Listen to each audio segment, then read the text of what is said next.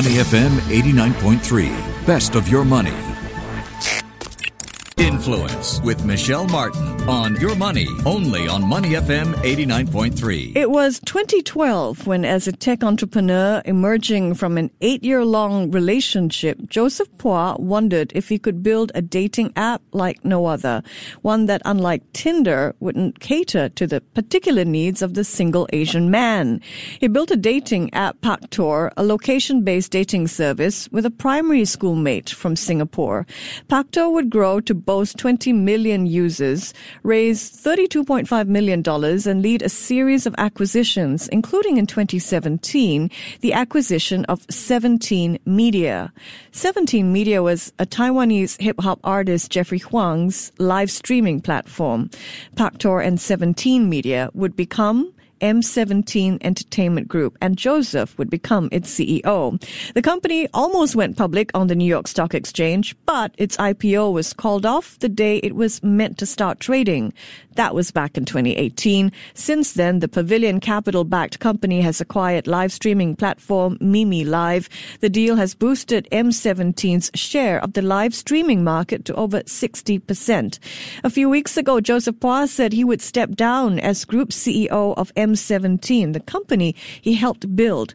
So what's next for Paktor M17 and what's next for Joseph Phua? Welcome to Influence, Joseph. Thank you for having me. Great to meet you. So in 2013, you start Paktor. Competition is fierce. There's coffee meets bagels. There's Tinder. What in your mind as a tech entrepreneur were you going to have to do to make your app Paktor a success? Well, well, Paktor was started never meant to be a business per se. Was meant for me to meet people. And uh, it was only when we launched it in the market that we realized that hey, there was there was a need here.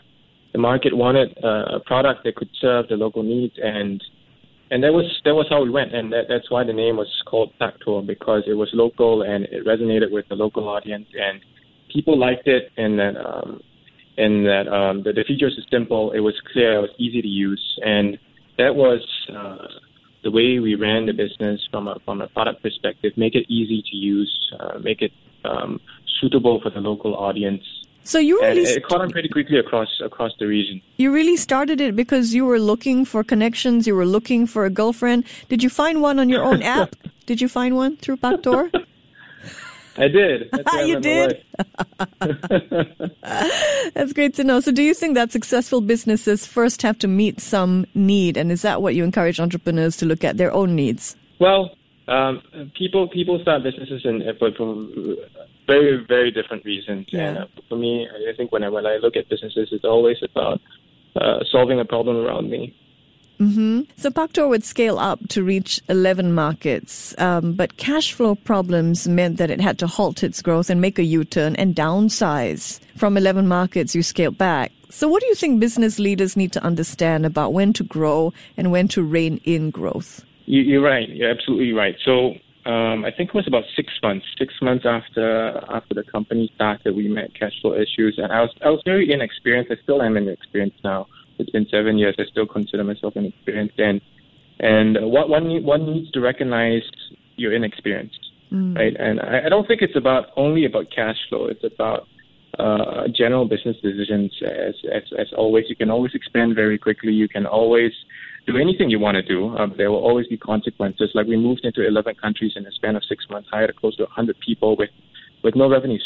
And at a point in time, it all seemed normal because that's what everybody around the world was doing. But you know, six months, uh, reality came crashing down, and we had to scale back. And, and so, if, if I were to say anything you can do uh, to to uh, to somebody new, uh, mm-hmm. uh, it would be that um, yes, you can do anything. Um, but there are always consequences to every decision that you make, and uh, you need to be able to bear those consequences. You better measure those consequences before you make that decision. Mm, speaking of experience, you started Paktor after you completed your MBA. So, uh, do you have any tech background? Because everybody wants to start an app these days. Were you a tech engineer? Did you study coding? None, none actually. it was such a mess.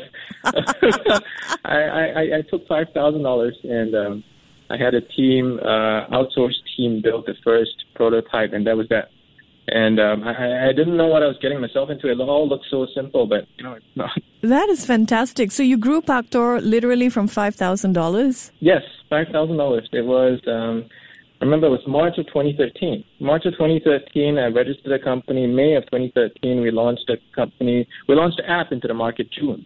And so it, it literally took 60 days uh, to launch uh, the, the application from scratch. And it was, um, I mean, to, to say the least, a disaster to start with. But uh, you learn along the way. Right? M17 Entertainment today has, has I think, a few hundred engineers uh, sitting across the world. And uh, team is about a thousand people strong. Um, and in the last seven years, it's been uh, a huge experience where where we've had to come overcome so many difficulties. Um, you just cannot imagine incredible story. In 2017, Paktor merges with a Taiwanese based live streaming company, 17 Media. So, as founder of Paktor, you're sitting back. What synergies are you hoping that a dating app is going to have with a live streaming startup? That's funny, also. So I met Jeff back in 2014 uh, when I was in Taiwan and expanding the business in Taiwan. So Jeff used to be part of this group called the LA Boyz, and I met him. He was doing his own dating application at a point in time. We were, we were just discussing about how how difficult the dating market was, and and he stopped doing the dating business in 2015. I I, I met him again in 2016, and he was doing 17 Live. Right at a point in time, he was having difficulty scaling his business beyond where he was, and I was having difficulty growing my business as well. And but I, I saw what he what he what he had difficulties in. It was actually operational execution. But on my end, if I had the ability to tap into this larger market where live, I, I believe that back in 2016 that live was going to be huge wow. uh, for us, and being able to tap into the same needs of the target audience, but at the same time in this different dimension of uh, information transfer through live media. I, I, thought that could actually accelerate our growth, and, and so that's why we came. To, we, we thought we'll come together. On, on just then, it was more about him wanting to have somebody, uh, how would say, scale his business much faster, and then that's why we came together. And I mean, uh, the last three and a half years have just been incredible for, for the company. Speaking on influence today with Joseph Phua, founder of Paktor, uh, was Group CEO of M17. He's announced he'll step down a couple of weeks back. Joseph, so in 2017, you think live streaming is going to be something that is um, going to be quite a force. Were you seeing as a million dollar market for uh, live streaming for a particular type of entertainment?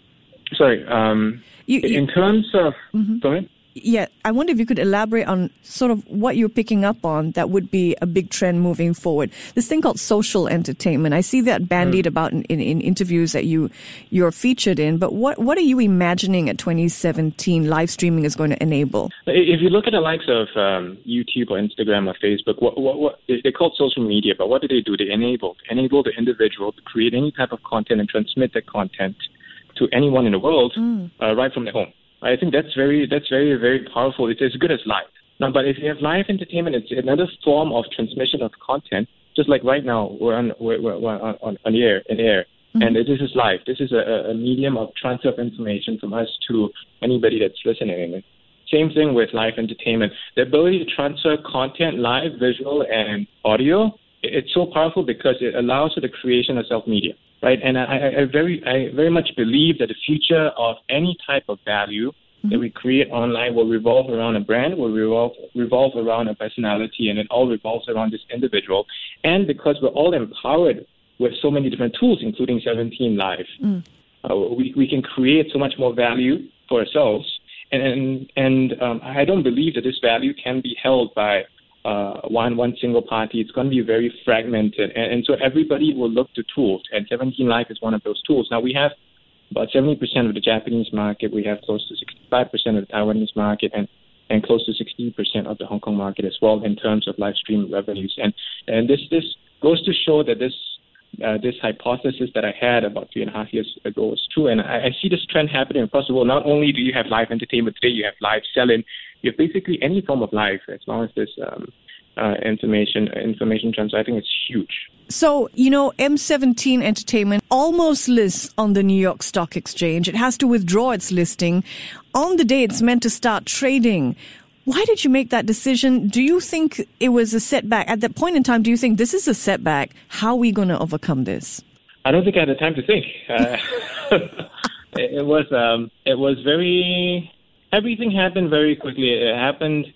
It's just like uh, when I think about it right now, it's as visual as, as yesterday, and um, I don't think I had the time to sit down to think it was a setback. I, I don't even think it was a, a choice. Like people th- thought, uh, people think or, or speak of it like a choice uh, that I had to pull the listing. It wasn't a choice. It was because we were faced with. Two, uh, we, I mean, yes, it, there, there were two choices, but mm. uh, it was obvious which uh, option we had to take. And and um, if we had listed, uh, the market value of the company would have been severely impacted. If we didn't list, uh, we would have to basically clean up the mess.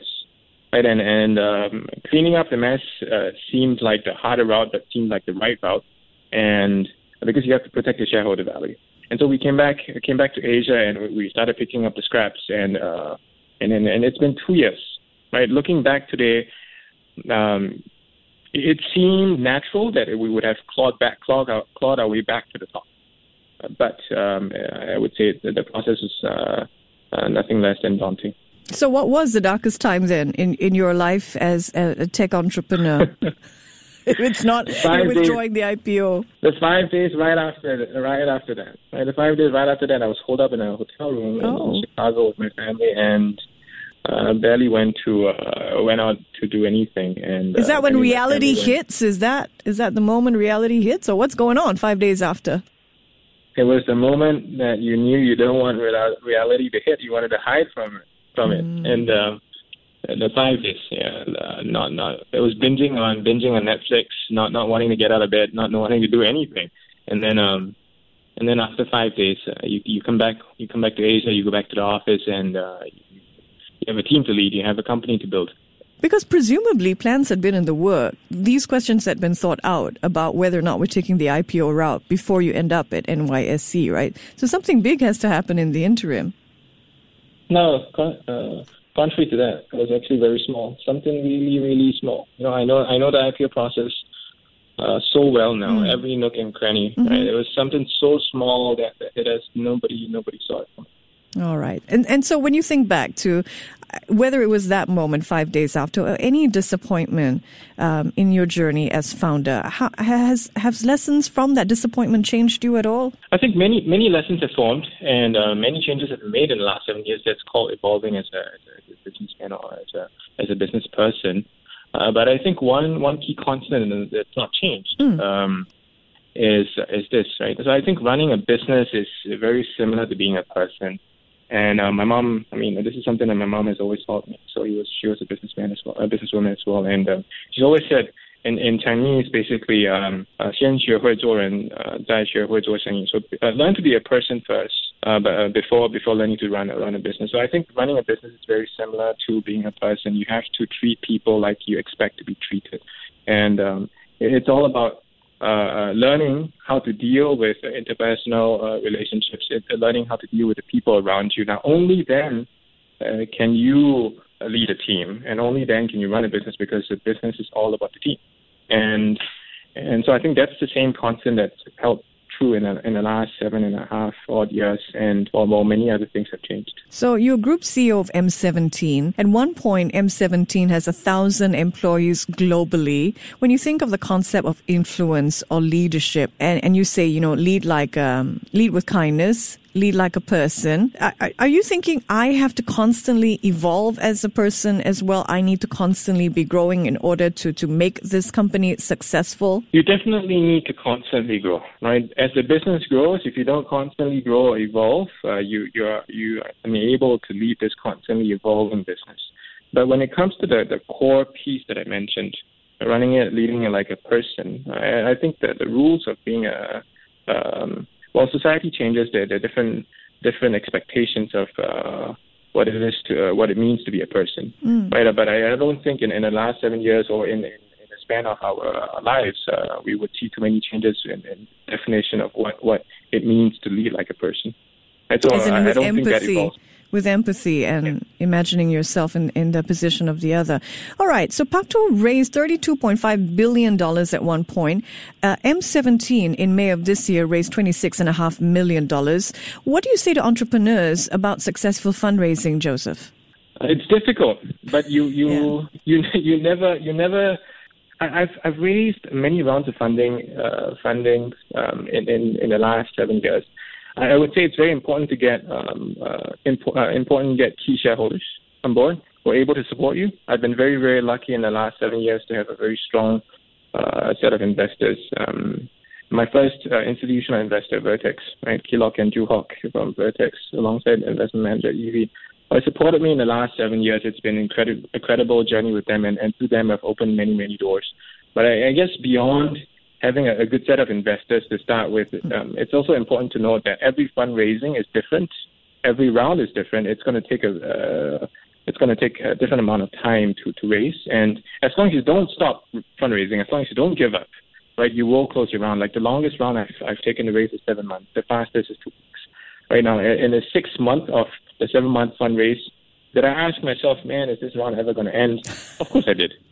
Right? Um, but you know, you don't, you don't stop because if you stop, there there is uh, not enough money to continue growing the business. You know, you cannot give up, so you can keep running. And then, hey, in seventh month, uh, you you close the round. You've said you've said you you you know M17. You sacrificed so much for it. You've seen it grow. A couple of weeks ago, you said you would step down as group CEO.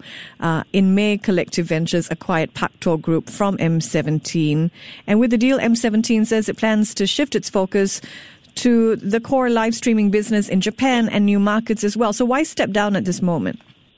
There comes a point in time where you start looking at the team around you to see who is uh, capable of leading um, uh, greater pieces in the businesses, and you allow these people to step up.